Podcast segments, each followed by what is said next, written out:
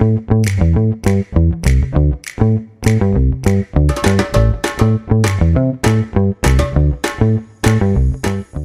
guys, I'm Georgia Simmons, founder of Greedy Vegan, and welcome back to another exciting episode of Catch Ups in My Kitchen. This week we are joined by Amanda Thomson, founder of Thomson and Scott Noughty, the 0% alcohol wine brand. Amanda and I enjoyed a delicious glass of their sparkling Chardonnay whilst discussing the alcohol free market. It seems to be becoming more and more popular and acceptable to opt for a non alcoholic drink rather than alcoholic. However, similar to plant based, you don't want to look like an outsider by drinking something aesthetically different, which is where Noughty comes in, as you can now still hold the beautiful glassware but without the hangover. Amanda is so passionate about her industry, and it was a pleasure having her on the podcast. Noughty is an organic, vegan, and alcohol free brand. They stock all around the world in the States, Australia, Europe, and of course the UK. So, to start with, Amanda, how are you today? I'm very well. All the better for seeing you in this beautiful place recording a podcast. I know, amazing. It's a lovely day in September, which makes a change. We've had a bit of rain recently, so that's really nice. So, to start with, because I won't do it justice, do you mind giving us a 30 second elevator pitch about who you are and what you do? Sure, thank you. I'm Amanda Thomson. I'm the founder and CEO of Thomson and Scott Noughty. We're revolutionising the way the world drinks one beautiful alcohol free bottle at a time. Uh, it's all about partying without the alcohol, hence, our first bottle was Noughty Brut instead of a Brut champagne. Amazing. And we have an amazing bottle here, which we're going to try together. I haven't tried any of it. I opened it before you arrived, but just so it was all ready. I haven't tried it yet, so I'm, I'm very excited to try that. But before we do, another tradition is I have some quick fire questions for you, all Great. about food. I'm prepared. So, sweet or savoury? Savoury. Juicy burger or overloaded salad? overloaded salad or maybe juicy veggie burger. Good, yeah, yeah, that's a good one. Ice cream or sorbet? Sorbet usually. Cook in or eat out? Eat out. Every time. Yeah. Crisps or popcorn? Crisps. And what is your favourite Deliveroo? Oh, do you know, I don't do Deliveroo. Is that weird? That's probably really good. is that weird? That is really good. But hypothetically, my favourite would be veggie Mexican all the time. Good I could one. live on veggie Mexican. Good one. Is that like the bowls, or would you like a wrap, or what? I'd like it all. All of it, included loaded, loaded veggie nachos. Yeah, I'm now getting hungry. I know. What the hell? Why is that? No, love that. Yeah, so delicious.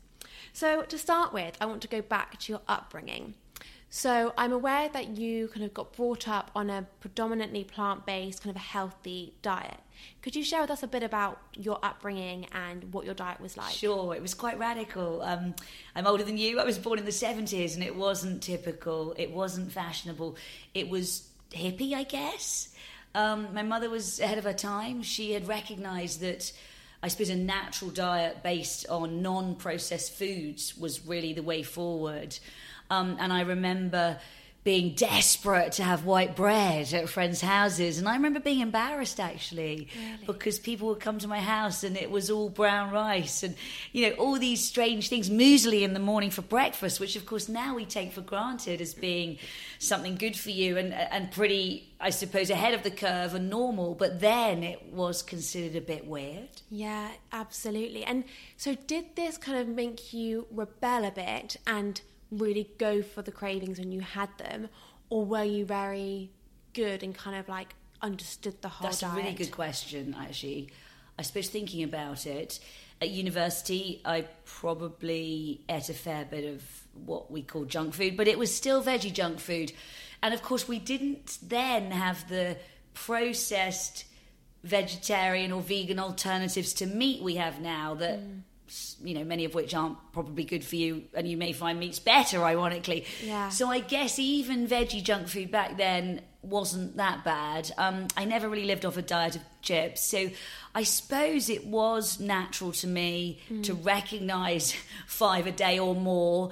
Um, and I think when you analyse sugar, I suppose I'd never developed a sugar addiction that I know a lot of my friends have struggled with. Yeah. So I suppose in having that diet early stage, it didn't really make me crave things. Um, and I, I, haven't got an addictive personality, which is useful for drinking or eating well. So I guess I've I've, I've usually worked on the 80-20 premise. I've, I've usually yeah. stuck to a eighty percent healthy, twenty percent of what you fancy. Yeah, and do you think that kind of being brought up on this diet has massively shaped your kind of lifestyle today? I would say yes. I think my friends would tell you I have an insane amount of energy, mm. and I always have done. And so I can't help but assume quite a lot of that's to do with my diet and my, you know, how much is genes diet? You know, I don't know. Um, I would say yes, probably. It is amazing because I always speak about this. Everyone's like, "Oh, but how how do you feel different to to me, for example? How do you feel different?" Like my brother's always like, "But yeah, but how is it different your diet compared to mine?" And I'm like, I just have energy that I can't explain. It's like it's not a rush. It's not a obviously you still get tired, but generally you have this energy about you that you can't really put a yeah, I can't really describe. Um, and I do think that's plant based. But yeah, it's interesting, isn't it? Yeah. I, I think if you've had a strong relationship with meat before, then I think perhaps it's a little bit more complex. Mm-hmm. And I know some vegans who, who've struggled and then craved a steak and then felt a lot better in their minds. And I suppose if your body's got used to reacting to meat, then that might be slightly different. I suppose yeah. I've never really had a relationship with it, so I'm quite unusual. Yeah, yeah, that's so true. That's so true. And so, do you think your upbringing on kind of being aware of vegan and plant based and what's inside food has then impacted your reason for starting Thomson and Scott Absolutely, for sure. I mean, I worked with Champagne originally because I retrained. I used to be a BBC broadcaster a long time ago. Strange, I'm on the other side now. I retrained in wine in Paris and launched my own champagne. Um, and my champagne was all about purity, so cutting sugar, not having chemicals where possible, and really being as open as I could about what was in the bottle and the transition to Noughty alcohol free was based on those same principles. So, yeah, absolutely. I think innately I was all about recognizing that what was happening in wine was that you were adding sugar and chemicals to drive down the price and mask imperfection exactly like you do in processed food. It's the same, and mm. it's not really a conversation that had been talked about. And was that your reasons for starting it? So Absolutely. kind of when you were kind of brought out your own champagne and you kind of were introduced to this world and then you were like wow actually now looking at what there is out there compared to this there's such a gap. Yes and what i also realized was the fine wine world of which i was then a part we all knew that if we drunk the best burgundy it was made in a biodynamic way. But because the wine business and all of its history has never really shouted about its credentials in that way. They've never thought it was necessary. It meant that there was a lot of smoke and mirrors in all aspects of the drinks industry, eh, particularly wine. And there was so much that goes across the seas to different countries, and therefore, because there's no uniformity in labelling, each country's just got used to just doing its own thing. And there's no ingredients list on wine labels, not an official one that breaks it down, which in 2022 comes as quite a you know quite a big shock to people. Definitely. I mean, when as consumers we look at buying wine, I mean, kind of consumer dependent. Maybe some look at price, maybe some look at tasting notes, and maybe others look at the the year. So, what should we be looking at when we're looking at wine to buy? Because there's now vegan wine, and some people might think, but what is vegan wine? So, what should we be looking at when we're looking at wine to buy? I'm glad you've asked me that, and I think it's quite a nuanced question. So, to try and answer it as simply as I can, the best French expensive wine certainly from Burgundy, is is usually made in a really natural way. Mm. But for most people, everyday wine drinking, I mean, we shouldn't really technically be drinking wine every day. That's where Noughty comes in. But when I say everyday wine drinking, I mean you know affordable wine drinking. Um, Burgundy, certainly in the UK, is really expensive. Um, and so I think if we park that, what I would say is a really simple way in is to try and look for organic where you can. I mean, each country again has a different system for, for you know, for labeling organics. Some are stricter than others, but but Europe's quite strict on organics. So that's one simple way. There's a big movement in natural wine, and I know that that's quite a, a, hipster sort of thing at the moment, and perhaps it hasn't really hit the mainstream. And it's quite hard to buy natural wine in the supermarket, for example. Um, but a lot of independent stores will sell natural wine, and that's where it really hasn't been messed with at all very much. And you're not going to find really any chemicals to speak of. What it does mean is you don't have the uniformity. So sometimes you'll open a bottle and it might be a little bit slightly fizzy, which of course can be quite uncomfortable for us if it's not supposed to be a sparkling wine. So I would say organic is a really simple way to start when you'll know it's not been messed with too much. There's a really sad situation where if you're not spending much more than five pounds on a wine in the UK, it's not being made in a sustainable way, unfortunately, because the duty is such. There's going to be a ton of sugar in there, a ton of chemicals. You will probably get a headache quite quickly. So I would say maybe spend a bit more uh, and, and, and, on one bottle instead of two of the cheaper stuff and you'll probably find that that's just another helpful way forward. Until you really get to eight nine ten pounds with supermarket wine a lot of it isn't going to the liquid because our costs are so expensive with duty and shipping which is quite a depressing statistic. Yeah no it's amazing and i think we just don't really think about that. I think a lot of the time you're running into the shop you're grabbing the wine you're especially now people are a lot more price conscious and they'll be grabbing the cheaper wine and then actually that's not what we should be doing well on that note because of course it's completely relevant to discuss money at the moment with, with, with the macroeconomic climate and i think you know to be practical just really think about buying a bottle for a few more pounds and, and one instead of two. And it is a, a bit of a psychological thing. You may find you savour it more than that whole knocking it back thing. So I yes. think that's also going to help your health. So it's kind of win-win if you say I'll spend a little more, I'll drink a bit more slowly, I'll put it in nice glassware, and I won't just knock it back. So yeah. so I guess if we approach it slightly differently, a bit like if you're buying I suppose if you're a, a meat or, or, fish eater, this is a strange analogy because we're on a vegan podcast, but you know when people say, okay, if I'm going to have chicken, I'm going to buy organic hand reared chicken and I'm going to treat it respectfully and cook it and it's going to be a special occasion. I guess if we could treat wine a little bit more like that, yeah. that's a really good philosophy to adopt. Definitely, definitely. And then what makes a wine vegan? So, what practices go into making wine that would make it vegan and make it non-vegan? It's an important sort of thing to share and i think the industry has not done enough at all and when we came out we were the first mainstream wine brand in the media to say we were vegan now what it means pure and simple is when you're filtering wine because i mentioned natural wine to you and it can have sediment bits in it and when you're filtering wine because everybody wants uniformity you, you don't want a surprise when you open a brand so you're getting out all the matter, all the bits of sediment that might, you know, little bits that might you might end up with. Like sometimes if you have an old red wine, there's little bits there. So, so you're finding it, and historically, a lot of animal products were used. Back in the day for red wine, they used bull's blood, oh. which vegans always gasp at. um, now, more recently, animal products would be used in filtration, perhaps milk products, egg albumin. So, so some dairy products have been used in filtration and occasionally still used. So, if a wine declares itself vegan, it means it's not using any, any animal products in its making. Um, the same with any food. Now, because we declared ourselves vegan, the vegan community found us, the plant based community found us very quickly and said, Oh my goodness, you must be the only vegan wine. And I used to always say, Actually, many wines are vegan, they just don't shout about it. And this is where my industry, the wine industry, isn't great at sharing information with consumers. But it offered my brand a great opportunity early stage to have the plant based community get very excited about us. Mm-hmm. So it's been win win for my brand, but I really believe all brands should tell you if they are or aren't vegan friendly.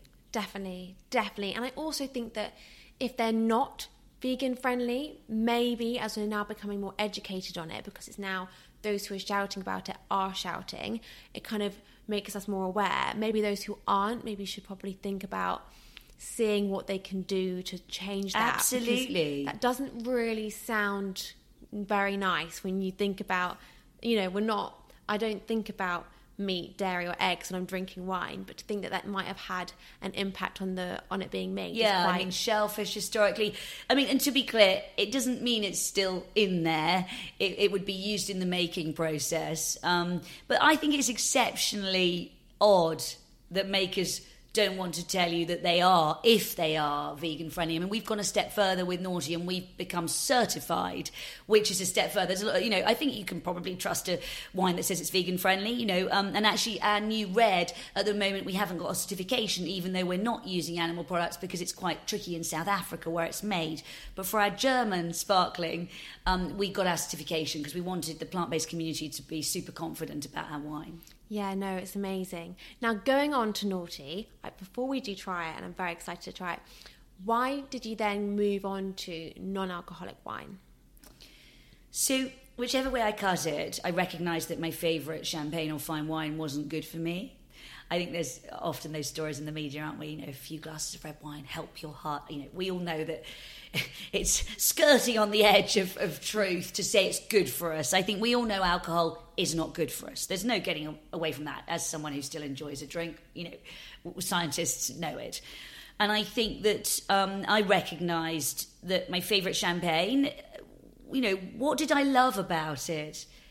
I love the taste. Absolutely, I love the taste. So let's part taste, assuming we need brilliant taste in any drink. Also, I love the ritual. I love the glassware. I love the pop of the cork. I love the fine bubbles. So the idea for me was could I recreate that obsession with fine champagne and recreate the ritual with something else that was equally delicious but didn't have the alcohol? So that was the driving idea behind Noughty. The execution was a lot harder. Um, taste for me is everything in wine, and, and to get perfect taste, perfect balance was exceptionally challenging, and probably why no one had done it before. Um, so that was the driver essentially. Could I recreate that placebo effect, you know, that I loved about champagne, but, but missing the alcohol? Definitely, and I think there's a buzz about the ritual. So, regardless of whether you're drinking it and getting that buzz anyway from the alcohol, or whether you're getting the buzz from the ritual, it, it's the same thing to an extent. It's a you don't just sit on your own at home and have champagne. Like it's always a celebration, or you're doing it with friends, and you're it's an experience. So, yeah, I can so I so get that. So, taste. I mean, I'm going to try it now, but I mean, how do you get that taste? Because, I mean, I opened the bottle. It was exactly the same as how I'd open any bottle. Yeah. It popped. It was amazing. It looks exactly the same. It smells exactly the same. So, what? How did you do it? So, with great difficulty. Yeah. First and foremost, um, are we are we saying cheers? Yes, cheers. Okay, cheers. Lovely to meet you. So, Wow. I mean, that is pretty identical. yeah, Definitely. I love a wow. If It I get a is- wow first, a wow. I'm happy. It's got bubbles. It's bubbling still. The bubbles are still rising to the top. It's got that champagne taste. Definitely. Delighted to hear that. Yeah, it doesn't I'll taste. stay. Yeah, it doesn't taste like non-alcoholic at all. So zero alcohol. There's not even trace in there. Um, so it's 100% organic. It's Chardonnay. My favourite champagnes were Blanc de Blanc, Chardonnay, Yeah. white of white. So that's the, that's the grape. Um, so we've done the same here. The challenge really was to find the right maker who could make it to my specification. Um, previously, alcohol-free wine had been quite sugary, and I think that was partly why it hadn't resonated with any fine wine lovers. Um, we just use sugar for balance, which is where I think it needs to be used in conventional wine and and alcohol free. Um, and yeah, I just set about creating something that was not the same, but was equally delicious. And it's interesting, um, people like you try for the first time when they do say it feels the same. That's incredible to me. We had a sommelier who was quite famous who on a blind tasting when, when he wasn't told, because obviously you'd never do this the wrong, other way around for people who don't drink. But he, he was mixing it up with champagnes and he, he guessed it was a grower champagne, so like an artisan champagne. So that was a great win. Um, yeah, I'm really delighted that people like you have that first impression of it. And then luckily, a lot of people then build a really strong relationship with it and use it either instead of champagne or alongside champagne. Definitely, definitely. That kind of goes on to my next question. So, firstly, it's what's your relationship with alcohol? So, obviously, you've mentioned you still enjoy drinking, like, but obviously responsibly. where does your non-alcoholic wine come in? When would you use that, and how is your relationship with alcohol? Well, I think it's interesting. I was never, I mentioned, an addictive person, um, but probably like most of my generation, when we used to party, this is before social media, we probably drank more than we should. Um, I think a lot of things that have happened recently with the younger generation and the way social media plays a part in your lives has really been helpful actually to, to, to, lessening people's use of alcohol in that way but my generation used to drink pretty hard um, and so historically I probably did have occasions when I drank more than I should um, more recently I think moving into the fine wine business and, and then even champagne before I launched my alcohol free I think I became a lot more discerning. Um, and I think it's important to share that saying discerning doesn't mean that you have to be spending a ton of money actually I, I, want to make that clear because we see ourselves as a very democratic brand i want you know everybody mm. to enjoy Noughty and yes it, it is it, it's not five pounds but go, that but goes back to my point about processed food sometimes you need to consider buying one bottle of something really good instead of two or three bottles of something really cheap and nasty where you won't feel good the next day. Yeah. A bit like fast fashion, you yes. know, it's the same concept exactly. Um, and so I I still love a really good glass of champagne or a really good glass of fine wine. Um, what I'll often do if I'm out and they have Noughty on the menu, I might have one glass of champagne, then move to Noughty, or I may just have alcohol free if I can't find anything I fancy on the list. And at home in the week, I would also turn to Noughty. So I think it has changed my relationship with alcohol. And then being involved with so many other incredible alcohol free founders. I've also developed a love of some of their spirits with tonic as well. And again, replacing that ritual, um, I think, is is key here. Uh, that placebo effect almost. Yeah, definitely. And I think it's really great to be able to do both. I think it kind of reflects a bit on plant based and how the flexitarian things kind of come up, and people can do both. They can have, you know, Monday, Tuesday, Wednesday, maybe more plant based, and then Thursday, Friday, Saturday, treat themselves more. And I think that's a really nice balance. So I think wine should definitely come into that. And why should you not go out and see your friends and have a glass of wine if you've got a busy day the next day? Swap it for non alcoholic. I think that's fine, it's great. And kind of leads me to my next section, which is more about it being acceptable in society not to be drinking. And I think it's becoming more and more acceptable. I think I had um, a girl on here a couple of weeks ago and she doesn't drink at all. And we were talking about how she finds that with her friends, how she does she feel get does she get pressured? Is she okay with it? And I think, like you mentioned, a lot of other non alcoholic gin brands, and I've been hearing that Heineken do a great non alcoholic beer. I think with these alternatives, it is becoming more acceptable. But how do you feel the industry is going? Do you agree? Do you see it being, it's becoming more popular? I think as a trend, it's exploded, and I think that's a brilliant thing.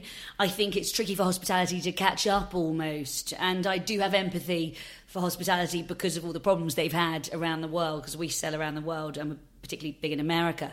So, you know, stateside and here, I think, you know, with all the COVID issues, we don't want to talk about that, but and continuing economic issues and shipping, and it's very hard for hospitality and their margins. So I think um, we've got to do as much as we can to help them to recognise the growth in the movement and to help them recognise the margins they can make. The fascinating thing about alcohol free is discerning alcohol free drinkers when they're out socially, they are happy to spend a fair amount, not much less than a glass of champagne, actually, even though my Noughty isn't anywhere like as expensive as champagne. So they can make good money on it. And of course, you know, if you're going to encourage people to stay with you for an evening, when you bear in mind, uh, I think I think the stats say one in three pub visits now is entirely alcohol free. I hope I've got that right. I need to double check that stat afterwards. It's an incredibly high number.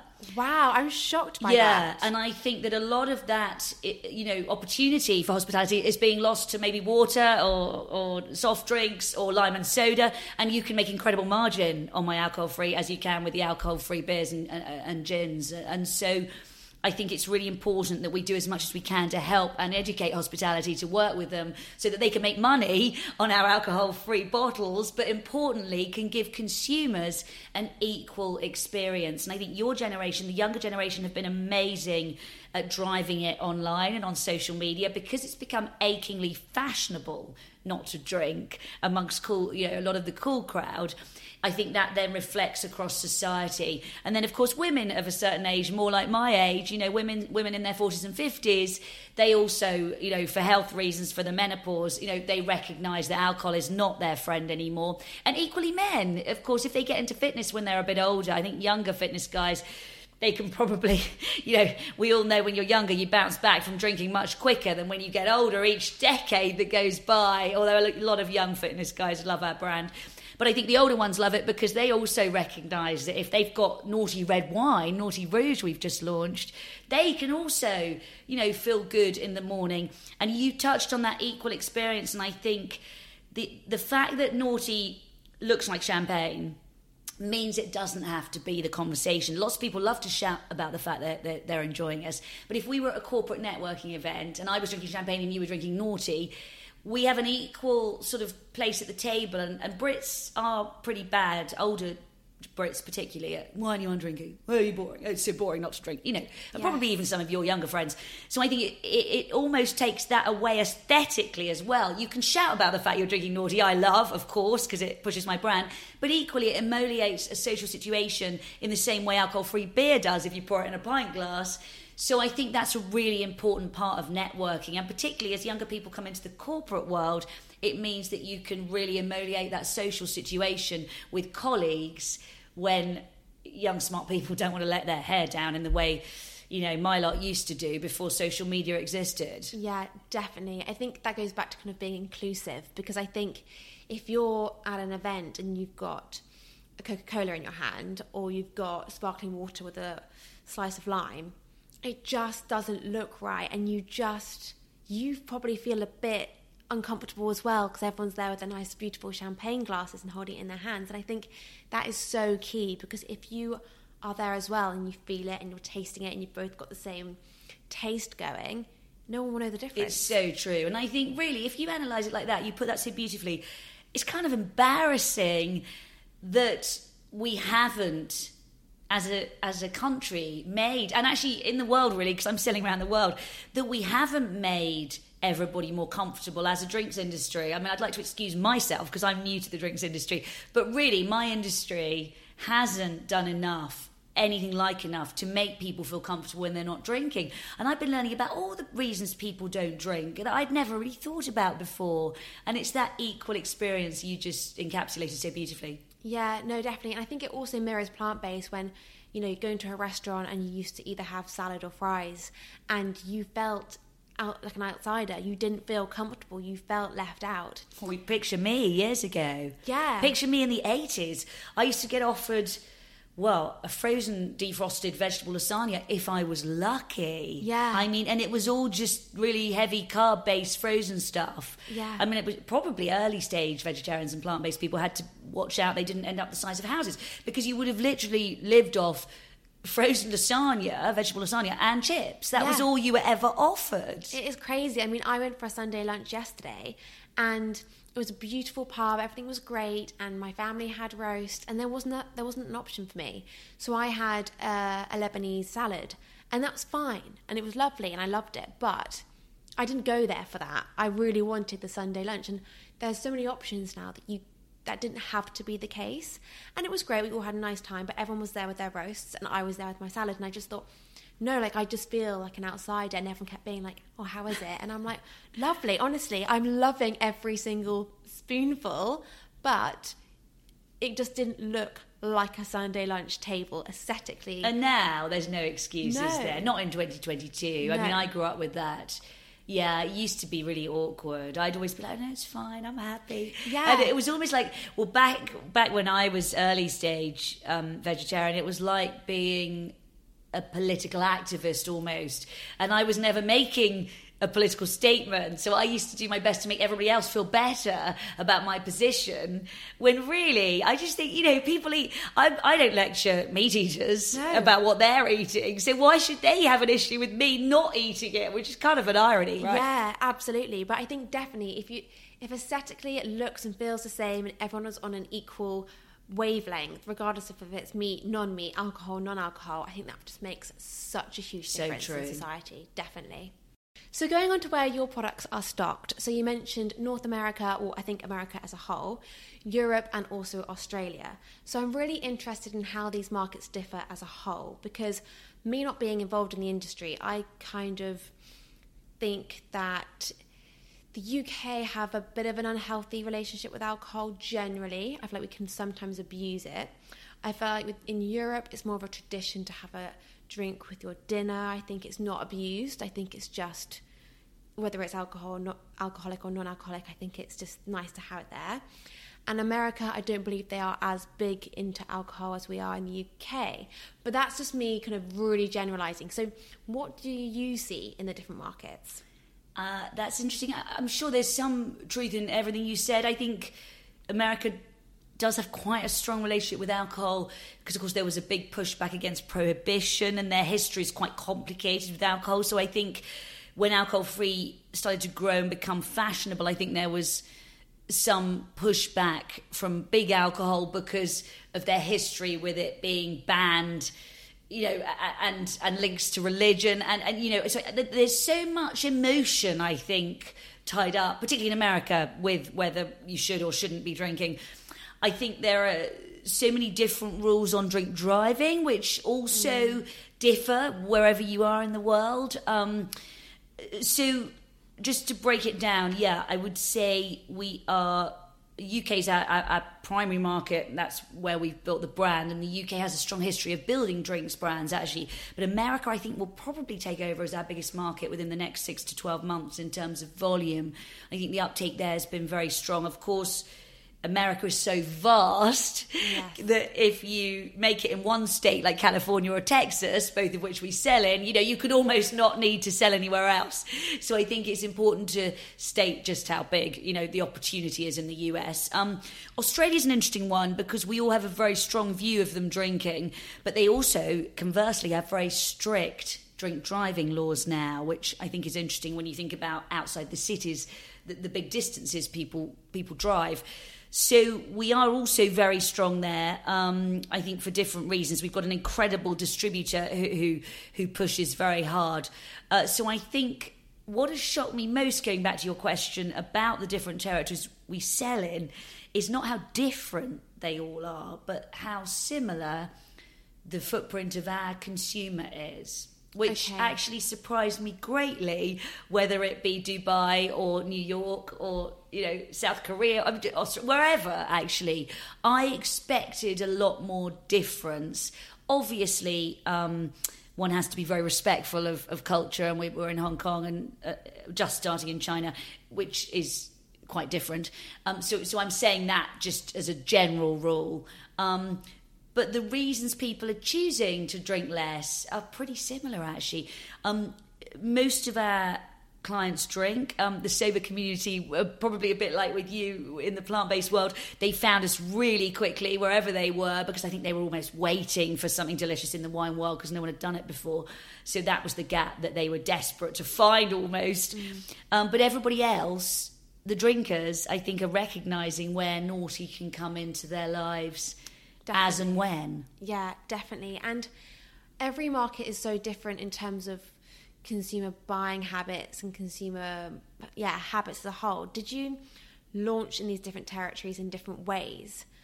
And did some territories take slightly longer to be accepting? Absolutely. I mean, they all take off at different rates, and we have a, a, a different model of partners in different territories. So, for example, in New York, we launched with a fine wine uh, distributor. So, they've got tentacles in all of the cool bars and restaurants. So, that was our New York strategy.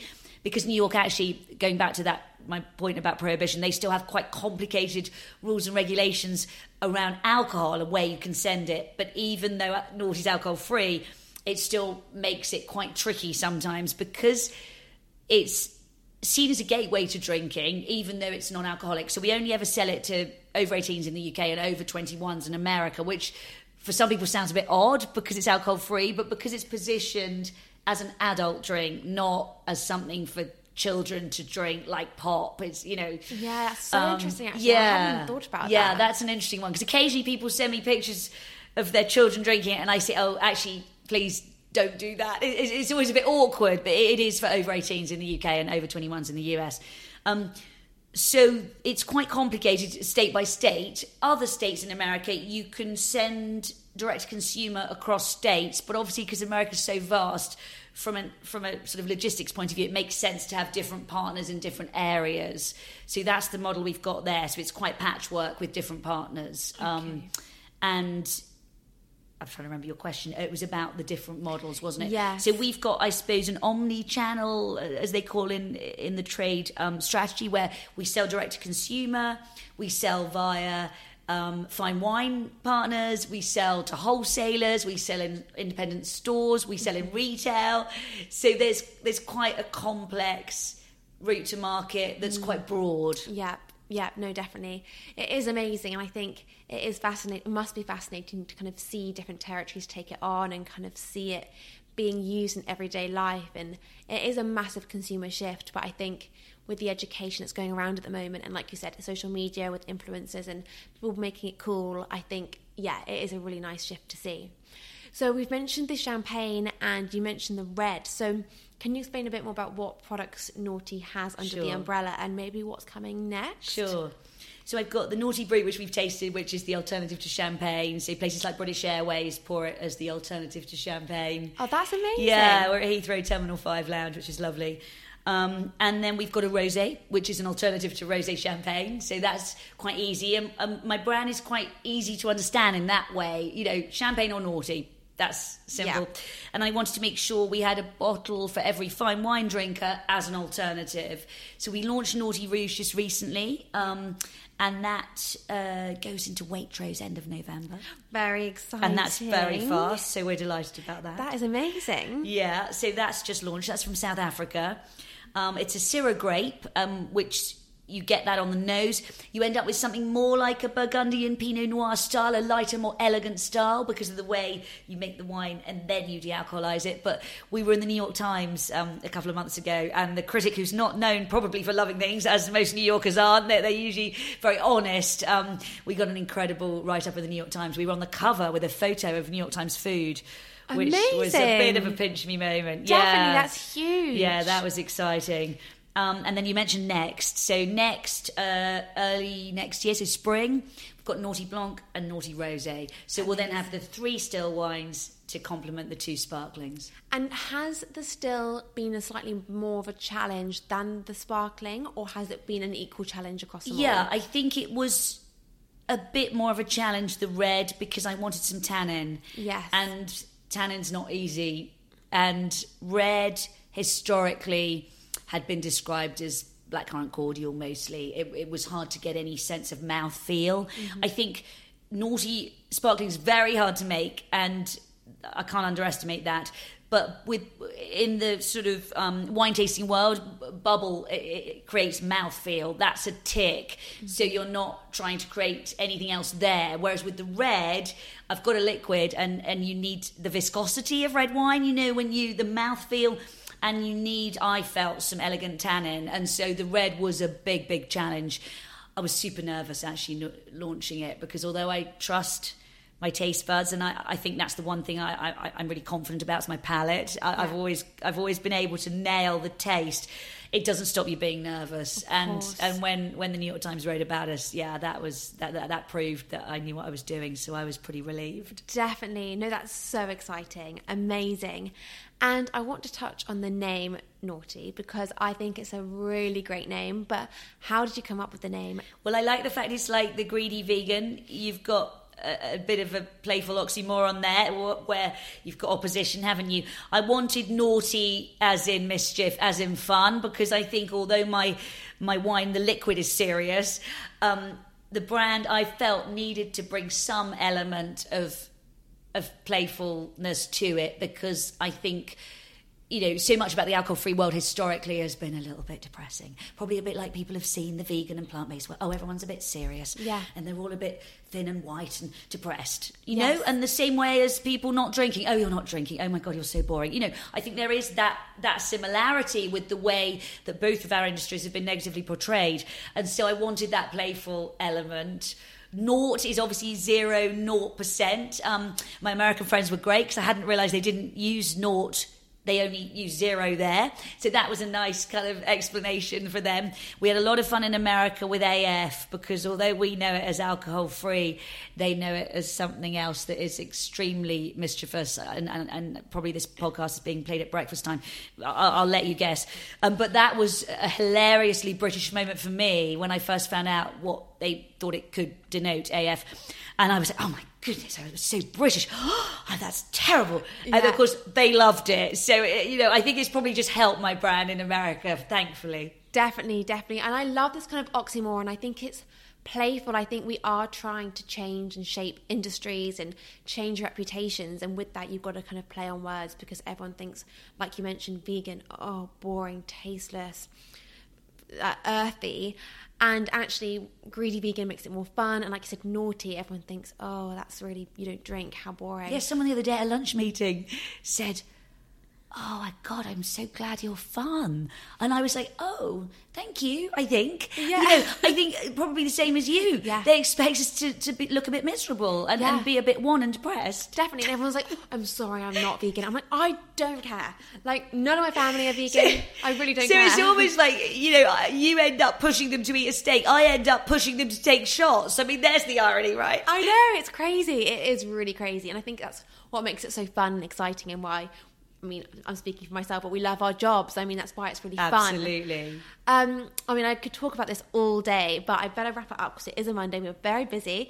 But my last question on the podcast always is again about food, and it is, what would your last meal be? Ooh. So starter, main course, and dessert. It can be anything. It doesn't have to link. so i would have to go back to my mexican um, so i i was lucky enough to try that in Mexico, Yeah. Mexican in Mexico, the vegetarian, vegan Mexican in Mexico. Um, yeah, so I'd have guac. I'd, I'd be guac all the way. Yeah. guac maybe with some handmade tortilla chips. Um, now I know I know it's controversial in California, isn't it, and Mexico? What you add? I love coriander. Mm. I don't like too much red onion because I feel like that is just too strong. Just a touch of red onion. Yeah. Um, I love a ton of lime. Yes. Squeezed. Oh my god, garlic. Yes. Um, what's the other controversial thing people add to guac? What is there? Chili? Chili? Chili. I got to have a bit of chili in there. Yeah, fresh chili. Oh yeah, I could eat that all day. Um, so my main course. I think I'm still. I might. I'm still going to stay on that tip and go for fajitas. Good one. I had some incredible jackfruit fajitas at a Mexican place in Covent Garden okay, it's going to come to me later. And they were amazing. I'm not a fan of fake meat. No, I'm not, personally, and no. and I know that's all the rage now. And I appreciate it fills a gap for people who are desperate to switch out, who who are trying to eat less meat. So I, I appreciate that. Yeah. But of course, the problem I've got now is so many restaurants are just putting a ton of fake meat on lists, Yeah. thinking they've ticked the, the plant based Yeah, box. yeah, definitely. So I wouldn't go fake meat. It would do a lovely jackfruit. Yes. Um, now dessert. So dessert. God, what what would I have for dessert? Oh, I'm really. What, oh, maybe I did go sorbet earlier, but I do love pistachio ice cream. That is my favourite. There's an well. incredible place in Italy, um, in Pietrasanta in Tuscany. Pistachio ice cream from there. Just one scoop, and I'm Yeah, happy. Just done. That's it. Simple. Oh, Heaven. i know. I've actually got a pistachio spread in my cupboard. I love pistachio. heaven. Oh, pistachio spread. yeah. I know. I mean, I, I haven't really got into it yet, but I'm thinking if you get like a like a lovely fresh croissant and then put that in the middle, create your own like Oh, pistachio croissant. That could be quite nice. But that meal sounded heavenly, and it's definitely got me hungry. Good. But thank you so much It's for been a coming pleasure. on. I've loved it. And this is my first experience drinking non-alcoholic champagne, and it's definitely a good one. So cheers to that. Cheers to you. Thank you so much. Thank you. Thank you guys so much for listening, and I hope you enjoyed this episode. If you do see Noughty on the menu when you next go out for a drink, please give it a try. Thanks again, and see you next week.